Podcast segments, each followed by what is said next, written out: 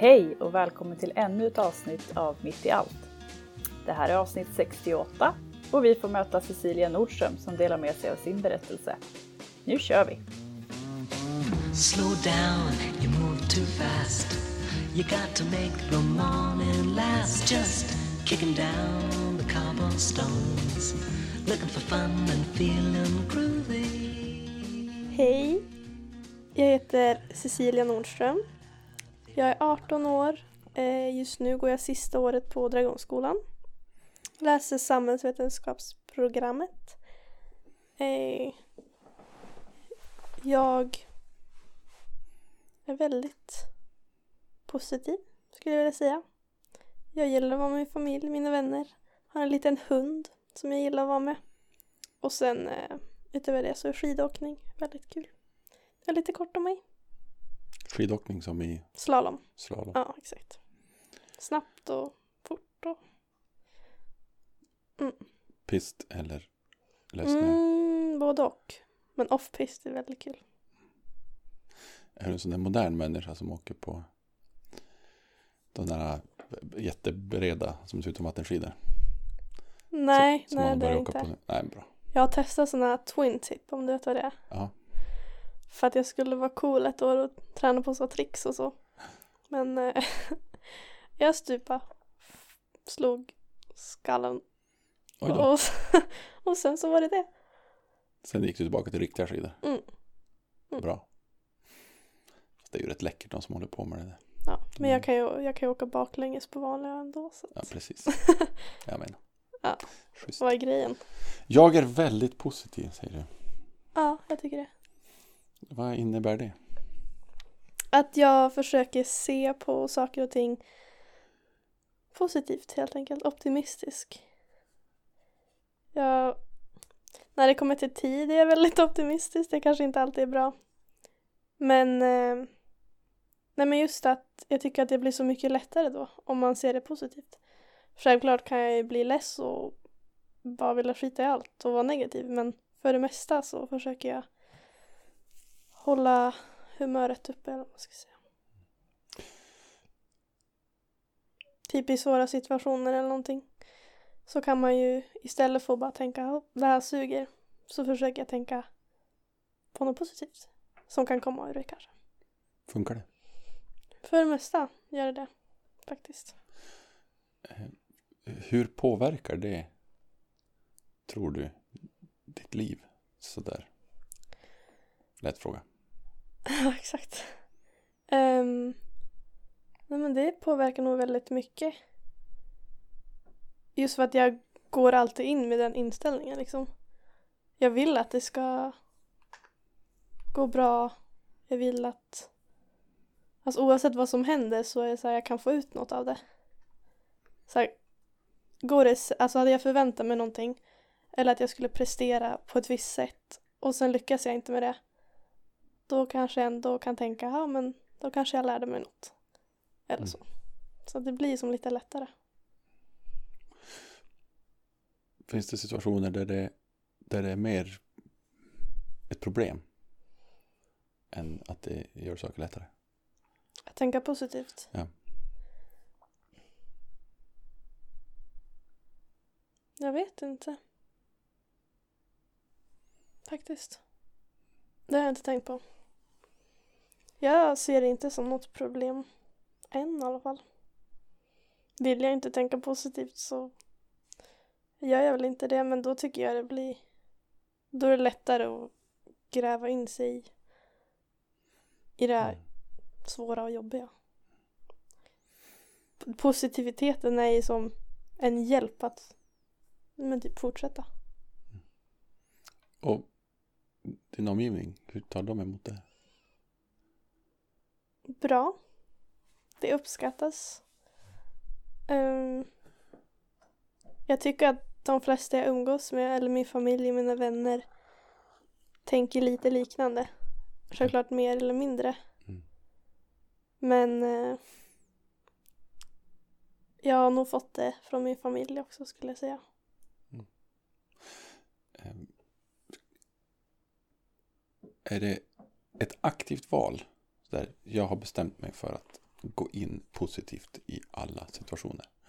Och så liksom an, en, kräver det en ansträngning, eller? Nej. Till en början så var det inte ett val. Jag som, det känns som att jag alltid har tänkt så mer eller mindre. Men sen nu lite senare så när jag har insett att ja, men jag tänker faktiskt så här, då kanske det blir mer ett val. Att ja, men då fortsätter jag med det. Um, och det är inte jobbigt, det är inte så här, oj nu måste jag försöka tänka så här, utan det kommer väldigt naturligt. Det känns att det är, som att det är lite så jag är. Det är en del av personligheten. Det låter rätt skönt. Mm, det känns tryggt att ha med sig det också. Mm. Nice.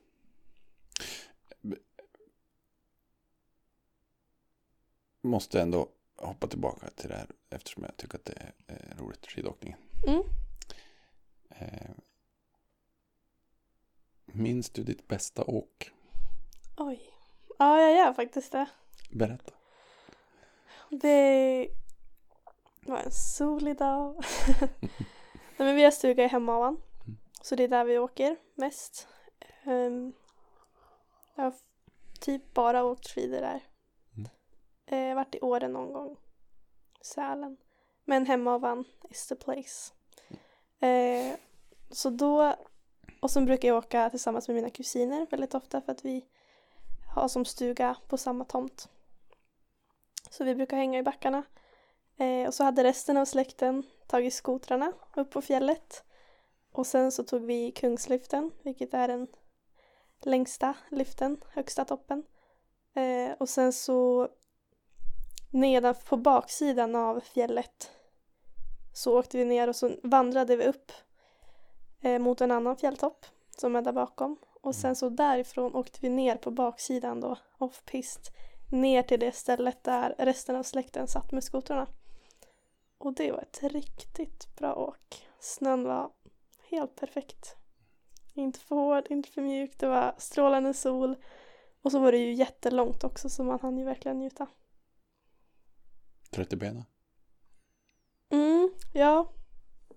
Och jag tror jag ramlade där också men det tänkte jag inte på så mycket. Ja, Det, Det var någon grop som jag inte såg. Ja, just det. Just det.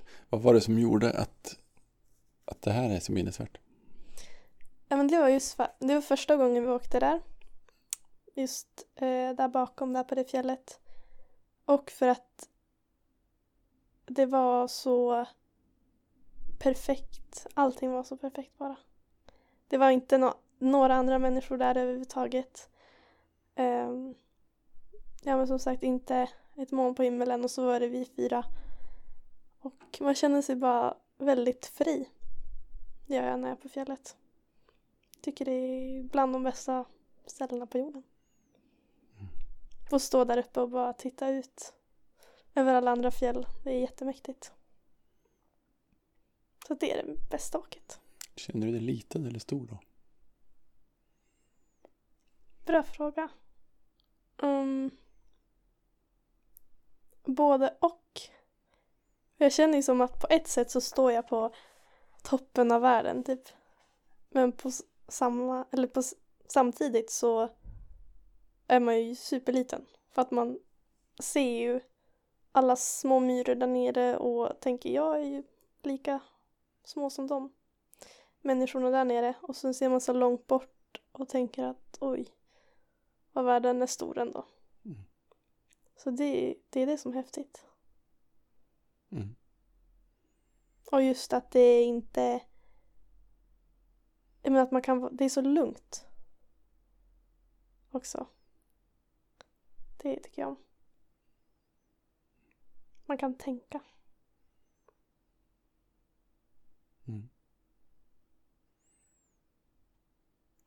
Naturen är mäktig. Verkligen. Verkligen, verkligen. Och speciellt fjäll tycker jag är väldigt mäktiga. Ståtliga. Mm. Mm. Det blir något väldigt speciellt när man kommer upp över trädgränsen. Mm, verkligen. Så man verkligen ser Mhm. ut och bort. Mm. Och jag tröttnar aldrig. Alltså, jag tror aldrig jag kommer att tröttna på den där utsikten. Man kan bara titta på den och titta och fortsätta titta och det är fortfarande lika häftigt. Mm. Ja, det är extremt storslaget. Mhm. Ja. Skulle jättegärna vilja åka till Alperna. Mm. Faktiskt. Och få se de fjällen för det känns som att det hade varit riktigt mäktigt också. Mm. Eftersom jag som bara har varit i Hemavan.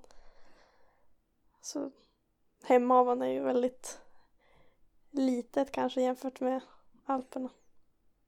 Men på Mm. sitt sätt väldigt mäktigt ändå. Men det hade varit väldigt roligt. Finns det några hinder? Ehm, nej, egentligen inte. Lite tid och pengar kanske. Men Ja, det är ett säsongsjobb. mm, jag har faktiskt tänkt på det. Mm. Mamma föreslog att jag skulle vara ja, men, skidlärare där. För att vi har en släkting som har varit det. Och älskade det.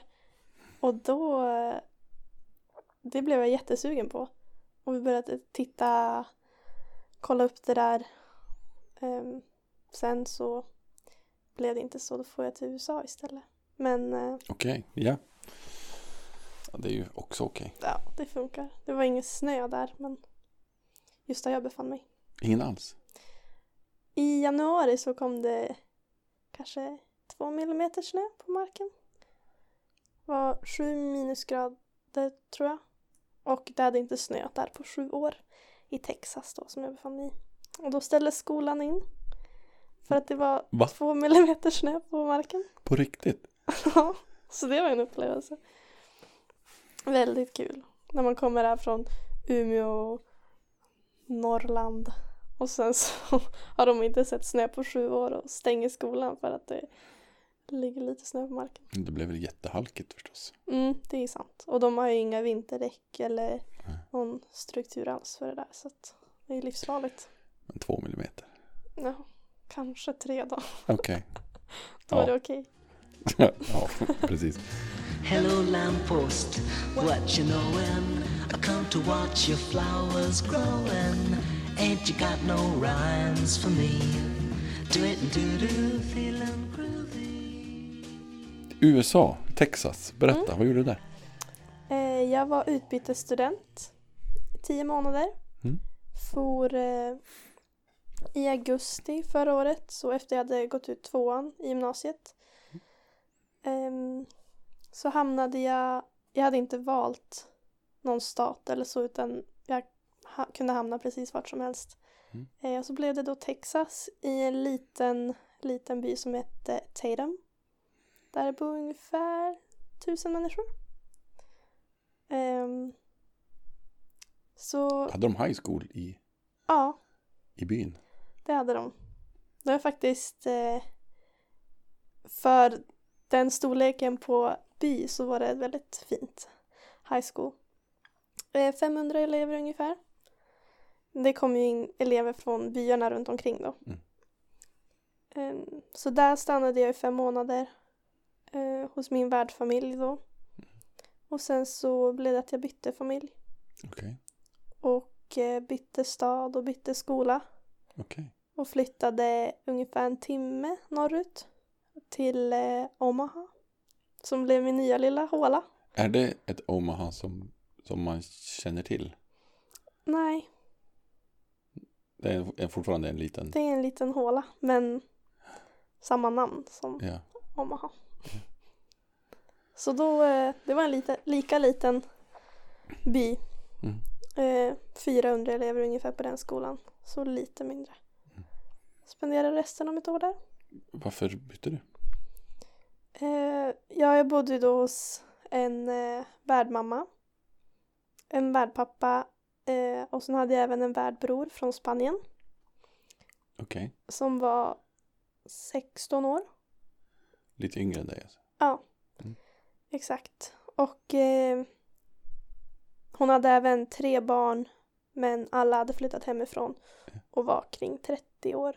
Ehm, så att hon var lite äldre. Hennes man jobbade väldigt mycket så han var nästan aldrig hemma. Vi träffade han över middagen då han kom hem och sen gick han och la sig för att han var tvungen att stiga upp kring fyra morgonen på för att köra en timma till jobbet typ. Så började den väldigt tidigt. Så att han träffade vi nästan aldrig. Eh, min värdmamma jobbade hemifrån med den här organisationen som jag får med. Okej. Så hon var som en eh, kontaktperson för det här företaget. Ehm, och varför jag bytte var helt enkelt för att vi, vi funkade som inte tillsammans. Hennes personlighet eh, och min personlighet var helt olika, vilket inte behöver vara något dåligt. Men i det här fallet så gick det inte att bo tillsammans. Vi kom inte överens. Ehm, och vi försökte ju väldigt länge. I fem månader. Och min värbror han eh, flyttade ut redan efter en månad. För att det funkade inte mellan dem heller. Mm. Ehm, det var väldigt mycket negativitet. ehm, Alltså, från hennes sida. okej. ja. Och det är något jag inte... Kan du berätta hur... Nej, jag förstår det. Hur, eh, hur, eh, hur tog det sig uttryck? Hon skulle styra och ställa och bestämma allt. Det var på hennes villkor allting. Um, hon bestämde i princip ja, men vad jag skulle tycka och tänka och göra. Ehm, um, ville, in- tyckte inte hon om något jag gjorde så skulle jag inte göra det. Tyckte inte hon om den här personen så fick jag inte umgås med den personen. Um, tyckte hon inte om det åt så skulle jag inte äta det. Och så vidare. Och eh, hon var även inte intresserad men, av min kultur. Så. Hon tänkte, men nu har jag kommit till USA för att jag är intresserad av den amerikanska kulturen. Mm. Och då ska jag bli som den kulturen. Så när jag till exempel visade henne vad vi brukar göra hemma och hur jag tänker så sa hon Ja, men så tänker du, så tänker vi inte här. Vilket, ja, inte var jättekul kanske. Eh, visar det här sig tidigt? Mm. Ja, redan första, redan då hon hämtade upp mig på flygplatsen. ehm, Oj. så det första hon gör när vi sitter i bilen på väg hem är ju att tända sin cigarett i bilen. Och sen så, för vi har fått fylla i ett så här form- formulär innan vi åker till vår familj. Eh, och då står det till exempel, skulle du kunna tänka dig bo i ett hus där de har husdjur, röker och så vidare och så vidare. Och då hade jag kryssat nej där på den här eh, röka-delen. Men då tände hon sin eh, cigarett i bilen och sen så tittar hon på mig och så säger hon för att hon ser att jag blir lite så här, hm, vad gör du? Mm. Så frågar hon, ja, tycker du inte om att jag röker? Och då tänker jag så här, okej, nu är det här första dagen jag träffat henne, nu ska jag Alltså nu ska jag börja här, helt ärligt, nu ska vi vara ärliga mot varandra. Så då säger jag, ärligt talat, nej, inte alls, det gör jag inte. Eh, och då säger hon, jaha, okej, förlåt, men jag kommer inte sluta. Ja. Ehm, och jag bara, "Ja, okej. Um, accepterade väl det. Och sen så, eh,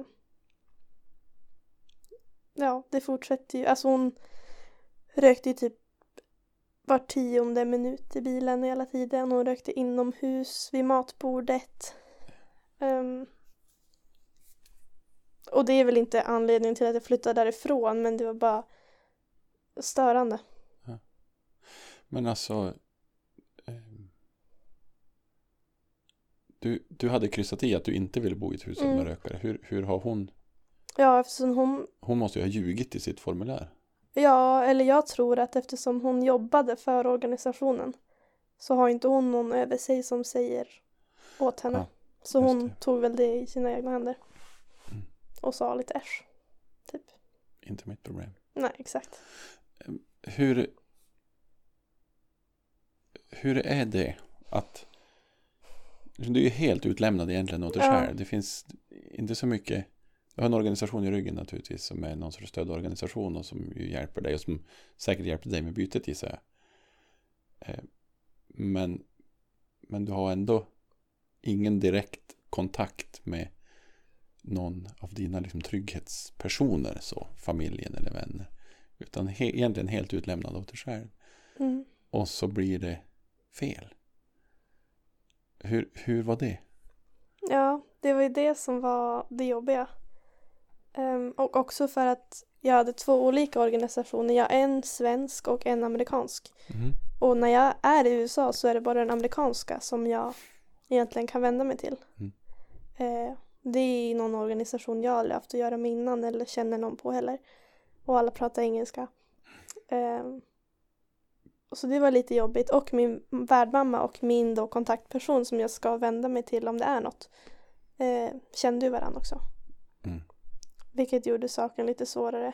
Så att när jag vände mig till henne och sa det här är jobbigt och jag vet inte vad jag ska göra. Så sa hon bara, ja men ge det med tid. Hon är så här. Det kommer bli bättre. Ehm, och då först så var ju första tanken, okej, ja men jag litar på henne. Det kommer bli bättre. Um, försökte tänka positivt. Mm. Ehm, sen så när det inte blev det och jag tog kontakt igen så sa hon ju samma sak. Ja men hon går igenom en tuff period nu. Men ge henne lite tid. Det kommer bli bättre. Ehm, men jag märkte ju att det blev inte bättre. Så att det var ju då till slut så bara när vattnet hade runnit över bägaren så då orkade jag inte mer och då tog jag kontakt med högsta chefen som sitter uppe i Michigan. Så fick hon hjälpa mig. Och det var även tack vare mina vänner runt omkring mig som också fick mig att inse att du kan ju inte stanna där. Och även mina vänner här hemma i Sverige. Mm. När jag berättade, för att jag blev ju som ja, men lite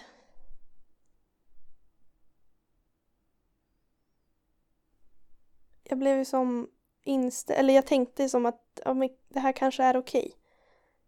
För att vi har fått höra, vi utbytesstudenter innan, att alla familjer är olika. Ge dem en chans. Mm. Det är klart att ni kommer vara olika, det är helt olika länder och kulturer. Så jag försökte ju tänka, ja men det kanske är så här det ska vara. Det kanske bara är jobbigt för mig för att det är helt nytt. Eh, och jag insåg kanske inte att det faktiskt inte var bra för mig heller. För att jag själv märkte ju, eller jag märkte att jag ändrades. Eh, Jag orkade till slut, där i slutet innan jag bytte, så kunde jag inte ens vara den här glada, positiva som jag brukar utan i skolan, jag orkade inte ens prata med människor. För att jag var bara helt men, emotionally, emotionally drained. Eller vad man ska säga. Jag var som he- helt tömd Mm. på allt. Jag orkade bara inte. För att det kändes som att det kommer ändå inte ge mig någonting. Så det var väl den verkligen tuffaste tiden. Och det var runt nyår och jul. Som alltid hände. Så det gjorde det en extra jobbigt. Mm. För att under jul där så saknar man ju familjen, man är van att alltid umgås med släkten. Men nu satt jag helt själv i mitt lilla rum i en håla i Texas och bara gjorde ingenting och hade det jobbigt. Men ehm, det är även tack vare det som jag nu känner mig mycket starkare. För att jag tog mig ur det där och jag löste det och då fick jag verkligen så här, wow. Jag klarar det. Det kan bli bättre. Och det var verkligen det var häftigt. Mm. Jag har aldrig känt så förut. Jag har aldrig varit i en sån situation. Där jag verkligen var helt själv och behövde fixa det där själv. Och jag har aldrig mått så där heller. Så att det är häftigt ändå på något sätt. Hur löste det sig då sen? Det var ju då tack vare vi hade två, två tjejer som bodde med oss under den här tiden. En var från Finland och en från Danmark. Som även de hade, de var mitt inne i bytet av familj. Eh, så de hade ingenstans att bo så då bodde, eh, då, då bodde de med oss. Och eh, vi liksom teamade ihop då. Vi gick ihop vi tre och sen så en kväll till och med satt vi inne på mitt rum och så gjorde vi så här lillfingerkrok och sa vi ska ta oss härifrån. Ehm, så att då hjälpte man ju som varann och sen så kontaktade jag då chefen där uppe i Michigan och hon i sin tur kontaktade min kontaktperson som till slut då eh, även sa till min värdmamma att det här funkar inte. Och sen så började de leta en ny familj till mig. Och under tiden det blev ju väldigt jobbigt för att då visste min värdmamma att jag inte ville bo där. Och jag visste att hon visste. Så stämningen mellan oss blev ju väldigt konstig och jobbig. Ehm, ett tag där. Mm. Men till slut så ehm, fick hon ett mail, min värdmamma. Ehm, och jag vet inte exakt vad det stod i det mejlet men efter att hon läste mejlet så eh, sa hon till mig och de andra två tjejerna att ni har en timme på er att packa era grejer så blir ni upphämtade och åker härifrån. Det var snabba ryck. Det var snabba ryck. Hur kändes det att få det beskedet? Det var ju en extrem lättnad på ett sätt. Mm. För jag tänkte att äntligen händer någonting. Mm. Men samtidigt jättekonstigt för att nu skulle jag bara bort från det här som ändå varit mitt liv i fem månader och lämna min värdmamma och min värdfamilj på en timme och så bara åka därifrån. Och inte veta vad som ska hända. Jag visste Mm. inte vart jag skulle, vem jag skulle bo hos, om jag skulle vara på samma skola eller flytta eller Mm. någonting. Eh, och min värdmamma tog det väldigt hårt också. Hon eh, låste in sig i sitt rum och stannade där tills jag hade åkt därifrån. Eh, till och med när jag hade packat klart då så tänkte jag säga hej då i alla fall. Ehm, vi hade ju ändå bott tillsammans i fem månader. Mm. Hon var ju min värdmamma. Så knackade jag på hennes dörr eh, tre gånger men hon öppnade aldrig så att då åkte jag därifrån så vi sa aldrig hej då. Man har inte pratat någonting sedan dess. Jag har inte pratat sedan dess. Hur känns det? Ja, jag, det var en tid då jag tänkte skriva till henne. Ehm, för att hon hon hörde faktiskt av sig efteråt och skickade ett meddelande och sa förlåt. Okej. Ehm, och frågade vad hon hade gjort för fel. Ehm, och då tänkte jag ju svara. Mm. För jag hade suttit... När, när det var som jobbigast så hjälpte det mig verkligen att skriva av mig. Så jag hade skrivit jättemycket eh, i anteckningar på mobilen och sådär i en liten bok. Ehm, konkret liksom vad det var jag inte trivdes med för att det tipset hade jag fått av min kontaktperson. Så att jag kunde liksom se, men vad är det som inte funkar? För vi tänkte ju liksom jobba och förbättra det. Mm. Eh, så då hade jag tänkt skriva till henne den där listan jag hade då. Mm. Eh, men sen samt, samtidigt så tänkte jag att varför ska jag göra det? Det kanske bara startar något ännu jobbigare. Och sen ska vi börja diskutera så här i efterhand. Och så just då, eftersom att det hade varit så jobbigt så orkade jag helt enkelt inte. Mm. Ehm, så då gjorde jag inte det utan jag lämnade det som det var för att då var jag ändå borta därifrån. Mm. Ehm, så jag vet inte. Jag tänker på det fortfarande då och då om jag ska skriva någonting eller inte för att vi hade ju fortfarande jättemånga roliga stunder tillsammans. Jag fick uppleva hur mycket som helst och jag är ju tacksam för det hon gjorde. Hon är ju inte en dålig människa. Men eh, vi passade bara inte tillsammans. Mm. Så jag vet inte vad som är rätt att göra i en sån situation. Men eh, Svårt läge. mm, Eh, hur länge tog det från det att du liksom ändå från lillfingerkroken mm. till, till flytt? Så, äntligen händer det något sa du. Alltså hur, hur, hur lång var den här processen? jag skulle säga att redan, ja men eftersom att jag redan kände den här känslan dagen då hon hämtade mig på flygplatsen Mm. eh, så pågick det ju väldigt länge. Men just från lillfingerkroken och Mm. liksom det läget då det var ännu värre. Mm. Ehm, så var det kanske en månad. Tre veckor. Det är ändå rätt länge. Mm. Eh,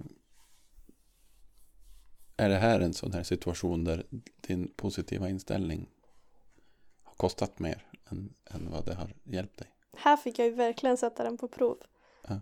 Och se om den verkligen funkade i alla lägen. Mm. Och eh, nu vet jag att den gör det. För att även men de kvällar då jag faktiskt grät mig till sömns, Mm. vilket hände, ehm, så tänkte jag ju ändå att jag vet att det kommer bli bättre. Och jag tänkte att wow, de här känslorna har jag aldrig känt. Vad coolt, nu lär jag känna mig själv bättre. Självklart så var det inte så här, åh vad bra att du är ledsen, nu får jag känna på den känslan.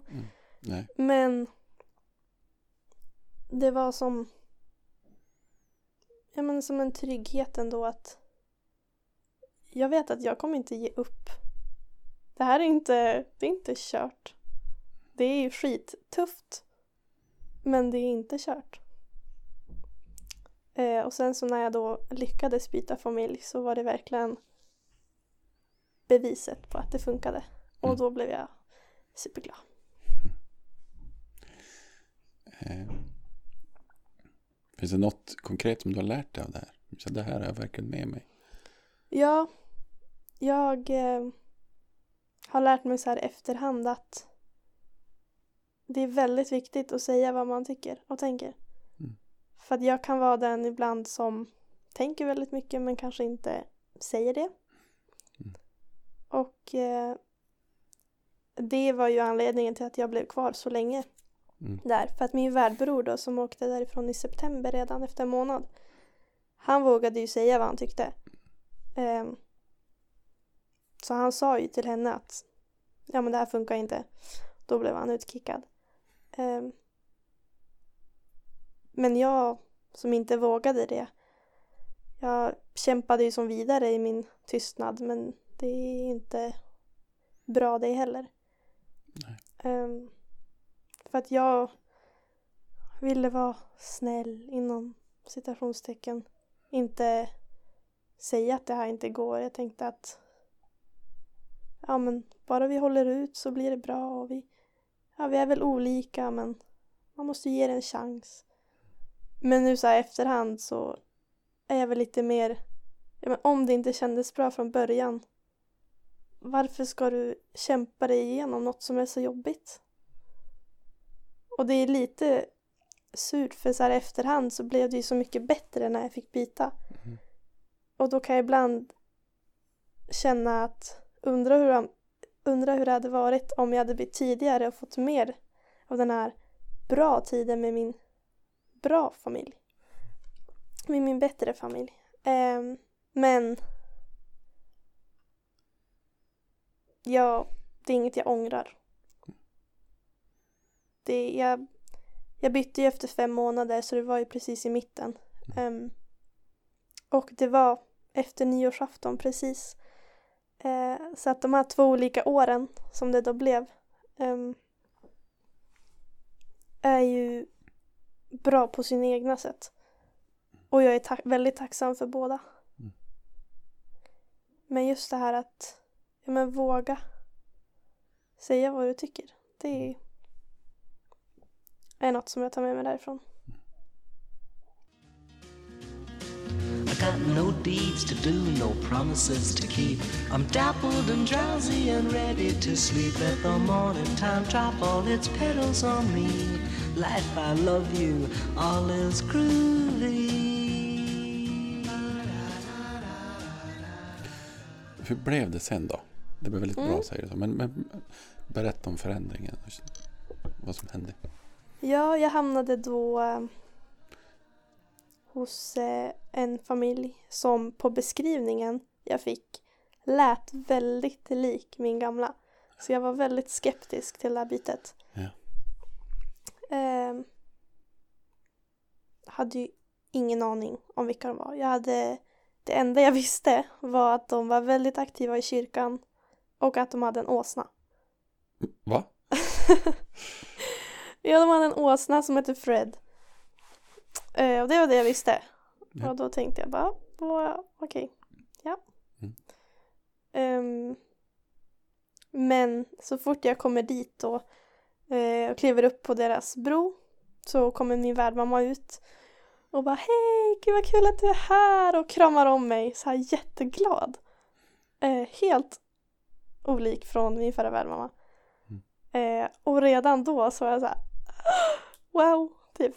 Ehm, och så gick jag in i deras hus och där satt hela familjen.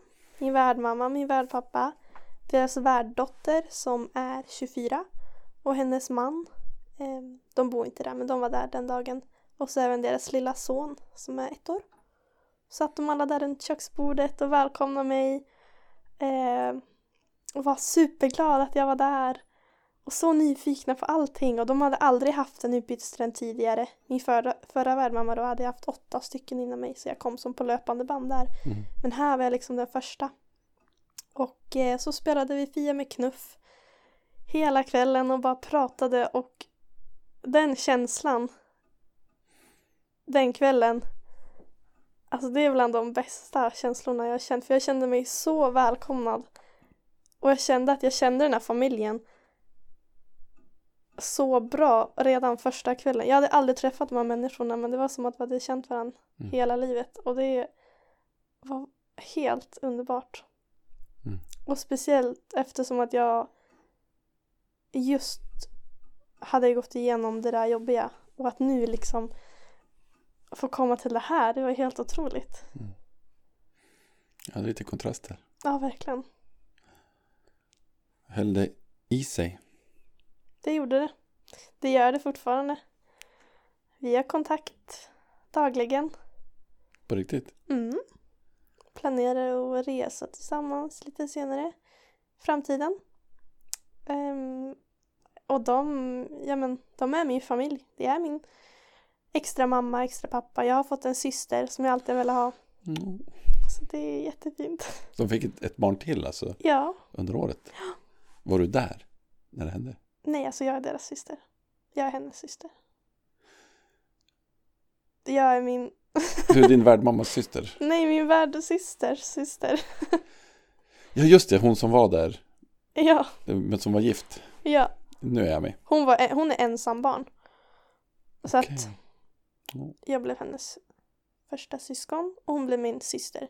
För jag har ju bara, eller inte bara, men jag har en bror. Ja. Eh, och nu fick jag en syster också. Så att det är jättefint. Och så blev jag ju, vad heter det? Alltså hennes son. Mm.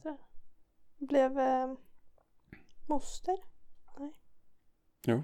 Ja, det blev jag också. Mm. Han är jättegullig, lilla bebisen också. Okej, det var värdsyrrans son. Ja, Inte värdmammans. nej. Då är jag med. Ja, värdmamma, värdpappa, deras dotter och så hennes son. Så de var också värdmormor och värdmorfar. Ja, ja det var de. Väldigt unga morföräldrar dock. Ja, De är yngre än mina föräldrar, men de är Ja. morföräldrar. Men det går ju. Ja, klart det. Mm. Och nu så är min värdsyster eh, gravid igen. Mhm. Väntar en liten pojke i mars tror jag. Mm. Väldigt spännande. Nej men så de är eh, De är verkligen en blessing som de skulle ha sagt. Mm. Eh,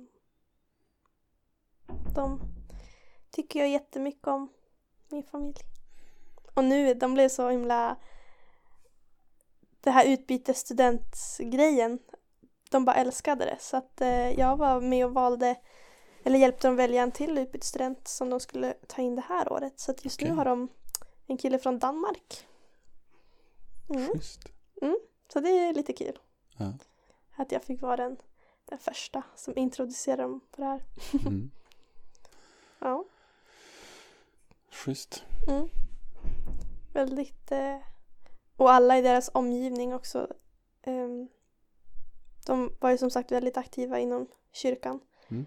Ehm, och eh, redan första dagen då jag var där så sa de ju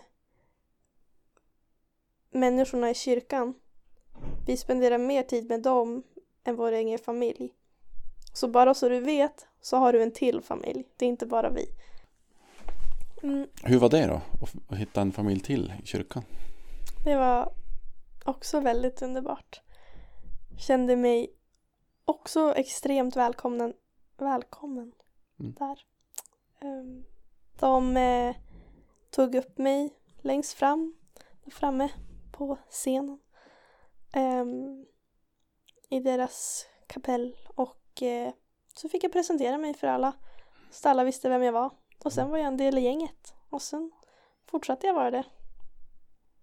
Och det var, de är så intresserade av vår kultur och alla var så nyfikna. Alltså man kände sig nästan som en kändis.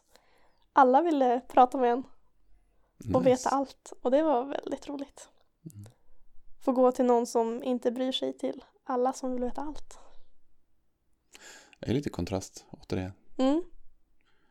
Ja, verkligen. Det var som helt olika familjer och världar.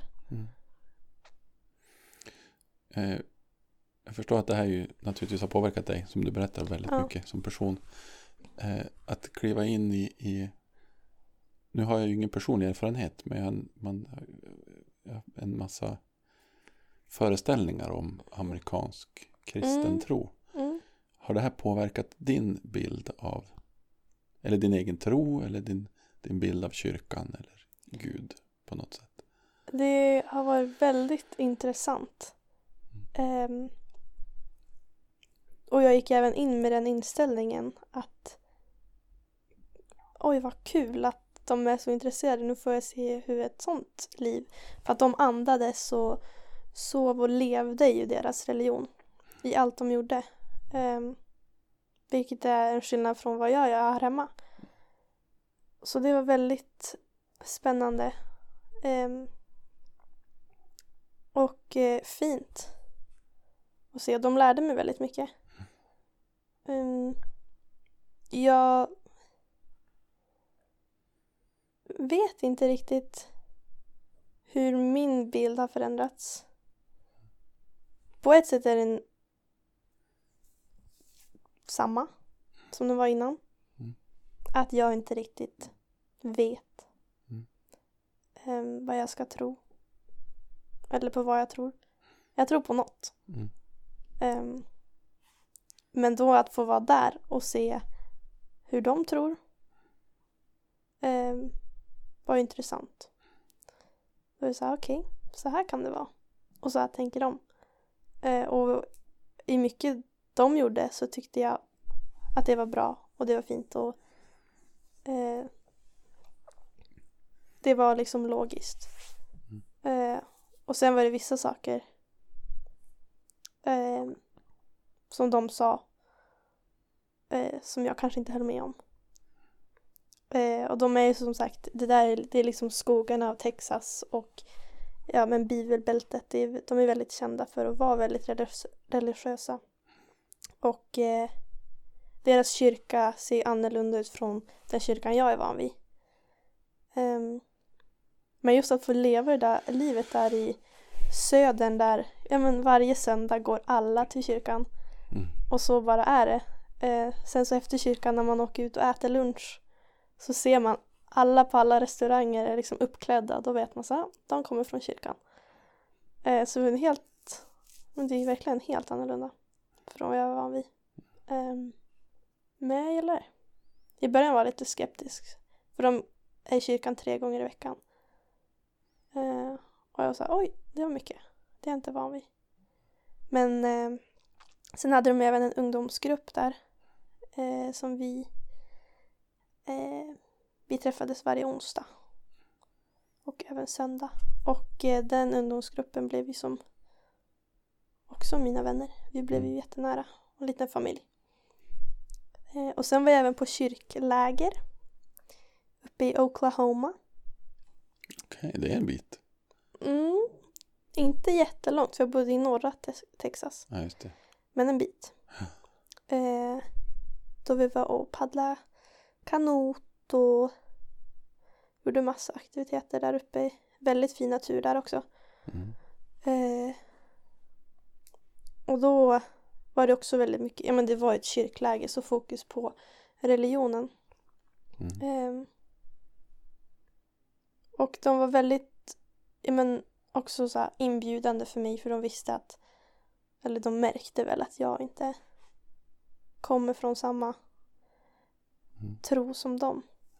Eh, eller samma kyrka liksom. Mm.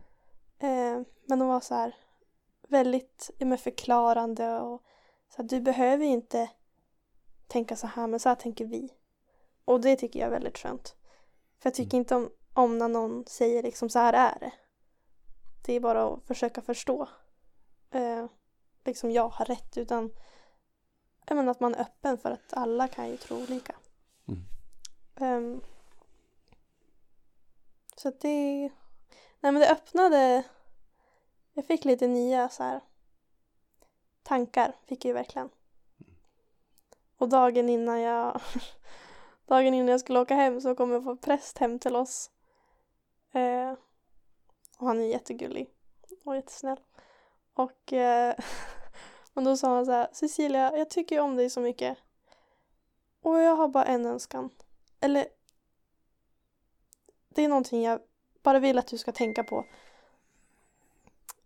Och jag vill ju så gärna se dig i himlen.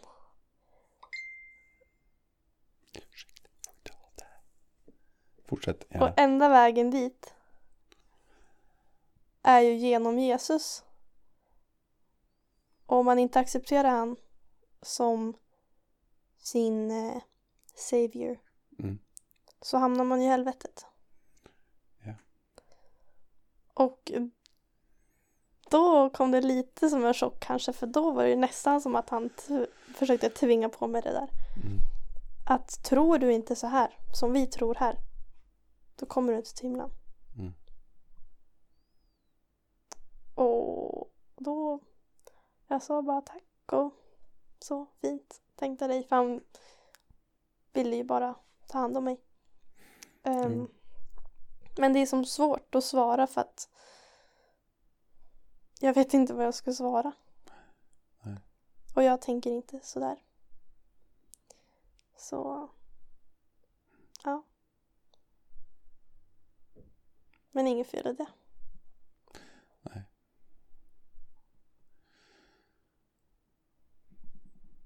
Skönt att det blev bra. Det blev jättebra.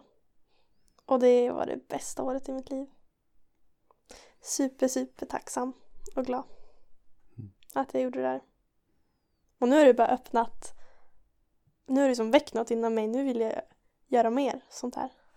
Nu vill jag, jag menar att verkligen få vara i ett land under en så lång tid och uppleva någon annan kultur. Det var ju så häftigt. Så nu vill jag bara fortsätta med det. Det är en sak att åka på så här charterresor Mm.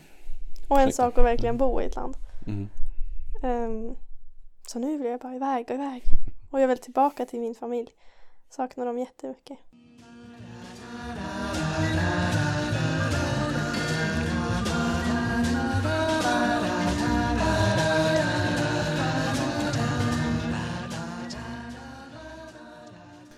Han du resa runt något i USA utöver Oklahoma? Eh, jag var i Louisiana. Vi bodde ganska nära gränsen dit. Mm. Ehm, sen så under sportlovet så eh, var jag även på Hawaii. Oj, Mm. Tillsammans med eh, ett gäng utbytesstudenter. Bara vi. Det är en resa som anordnas för just utbytesstudenter. Eh, Och sen hade vi två, tre ledare där som var med oss en vecka. Och sen är det liksom aktiviteter varje dag. Så vi var och surfa och hajka och dansa hula-dans och det lät som en jobbig vecka. Ja, det var tufft. På Hawaii också. Det är så tråkigt där. Mm. Soligt. då. Ja, det är så varmt och så mycket palmer och så blått vatten. Mm. Ni fick stöd efteråt? För att Ja. hantera? För att hantera alla Allt uttryck och upplevelser. Ja, Mm. absolut. Så numera är jag även em, certifierad hula-dansare. På riktigt? På riktigt. Rätt certifierad? Vilken grej! Var det det du... Var det var mitt du, mål. det var därför du åkte till USA från första början? Ja, Mm. just. Och så har jag fått surfa och det var häftigt. Det kan jag tänka mig Mm. faktiskt på riktigt. Jajamän. Var det svårt? Det var svårt men eh, och väldigt, väldigt jobbigt. Alltså fysiskt ansträngande var det. Det kan jag tänka mig. Vilket jag inte tänkte att det skulle vara. Du tänkte att man bara står där Jag och, tänkte och är att- cool? Man paddlar ut där på brädan och sen ställer man sig upp och så glider man in. Ja. Men det var mycket mer än så kan jag säga. Eh, Så att jag fick ta hjälp av någon instruktör där. Mm. Men till slut så lyckades jag. Och när jag väl lyckades. Och då var det ju bara woo! Bästa känslan? Ja. Verkligen. Har du fortsatt när du kom hem? Nej, jag har inte surfat något här hemma faktiskt. Det känns som att gå från Hawaii till Norrmjöle. Du har pikat liksom? Jag vet inte vart jag ska, hur jag ska toppa det där. Ja, Det är, väl, det är väl många surfare som drömmer om just Hawaii. Mm, Du började på Hawaii. ja, det kanske, var- det kanske var fel ställe att börja på. Kanske, jag vet inte. Nej, varför inte ta det bästa? Det låter som en fantastisk upplevelse hela, hela Mm, året. Verkligen, Eh, helt fantastiskt. Mm. Rekommend, rekommend. Nice. Tiden rullar på. Eh, jag har egentligen hundratals frågor jag skulle vilja ställa. Ja, Eh, men vi ska hoppa över till eh, en av våra traditioner. Kanske hänger det ihop lite grann. Det får vi se. Eh, du ska få en fråga från en tidigare gäst. just det. Du ska få ställa en sen, men du ska få en först. Vilket är det bästa rådet eller tipset du har fått? Mm. Det första jag tänker på är, jag vet inte om det är något citat man ska leva efter eller om det är ett råd, men min morfar har alltid sagt att eh, sova, det kan man göra i graven. Eh, och med det menar han ju då att varför sova bort ditt liv helt enkelt. Och det tycker jag om. Även fast jag älskar att sova så tänker jag att varför inte göra någonting roligt istället? Varför inte Mm. ut? Jag vill ju upptäcka allt.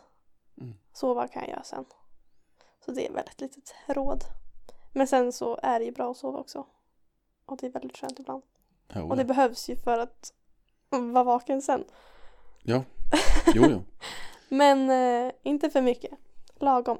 Är du bara pigg? Nej. Nej. Du går upp ändå? Nej. Okej. Ibland. När jag väl tar mig på morgonen så är det ju väldigt härligt. Mm.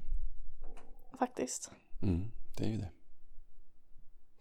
Ja, det är tufft. Varje Mm. morgon är en kamp. Alltså. Ja, det är faktiskt sant. Förstås. Mm. Du ska få ställa en fråga till nästa gäst. Då, eh, jag tycker det är väldigt intressant att höra vad människor har för tankar om framtiden. Mm. Så då är min fråga, vart ser du dig själv i framtiden? Och det kan vara nära framtid eller lite längre bort. Mm. Men vart ser du dig själv i framtiden? Naturligtvis ska du få svara på den frågan själv. Ja. Jag ser mig själv i ett annat land tror jag. Mm. Jag håller nog fortfarande på med min upptäcktsresa genom livet. Mm. Ehm, Kommer den att vara hela ditt liv? ja, jag tänker det. Jag tän- någon gång kanske man måste liksom stadga sig. Men Vad innebär det? Ja, ja, för mig innebär det att Alltså det låter ju så tråkigt men det känns som att upplägget är liksom man är ung, går i skolan, sen hittar man på något kul, reser och sen kommer man hem och sen skaffar man hus och hund och jobb. Typ. Skaffa barn och sen ska ju de gå i skolan. Så då ska man ju bo där också. Men man kan ju självklart göra saker ändå. Och man kanske inte behöver stanna på samma ställe hela tiden.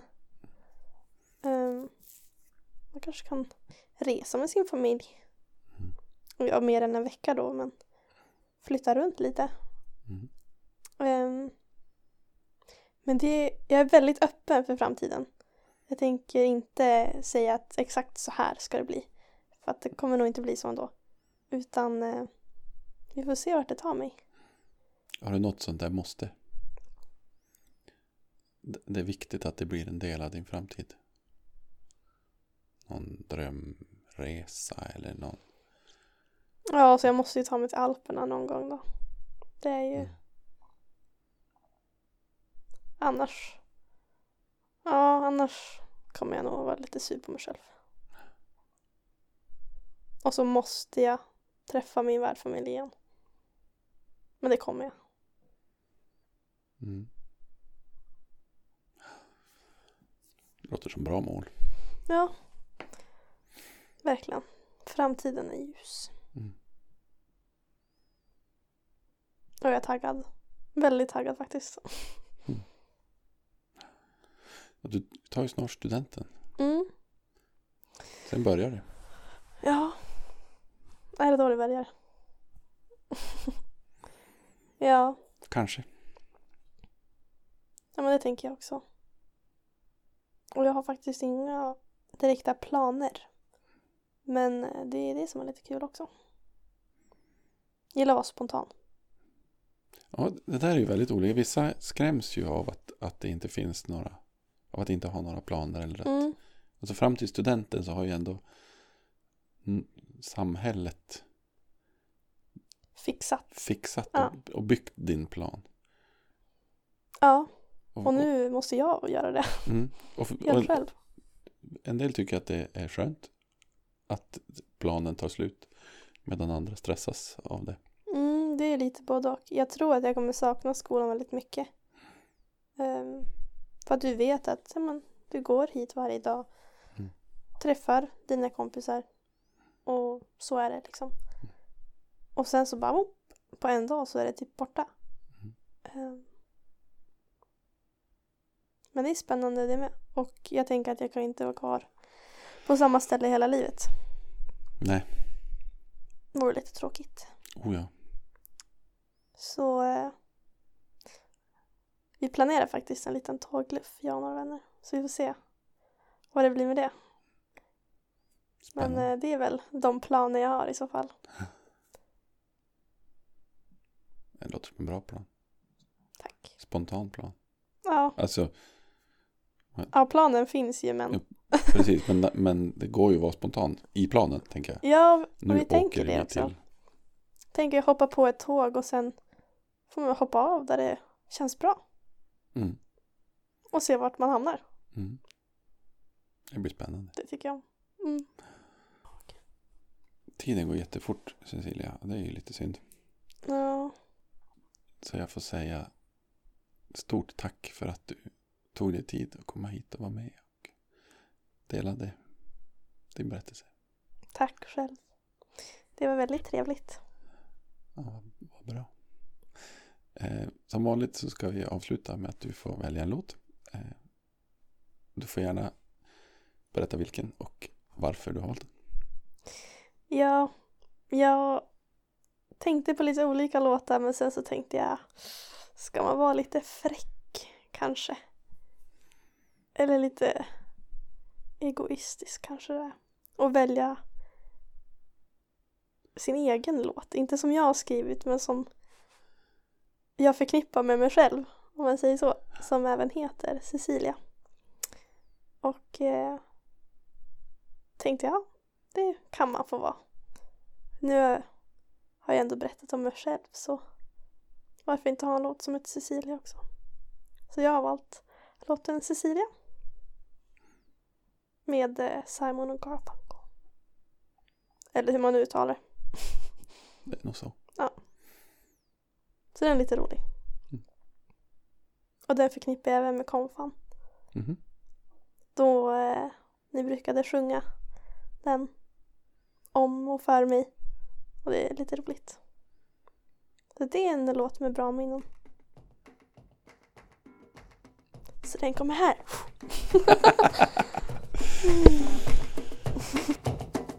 Sim.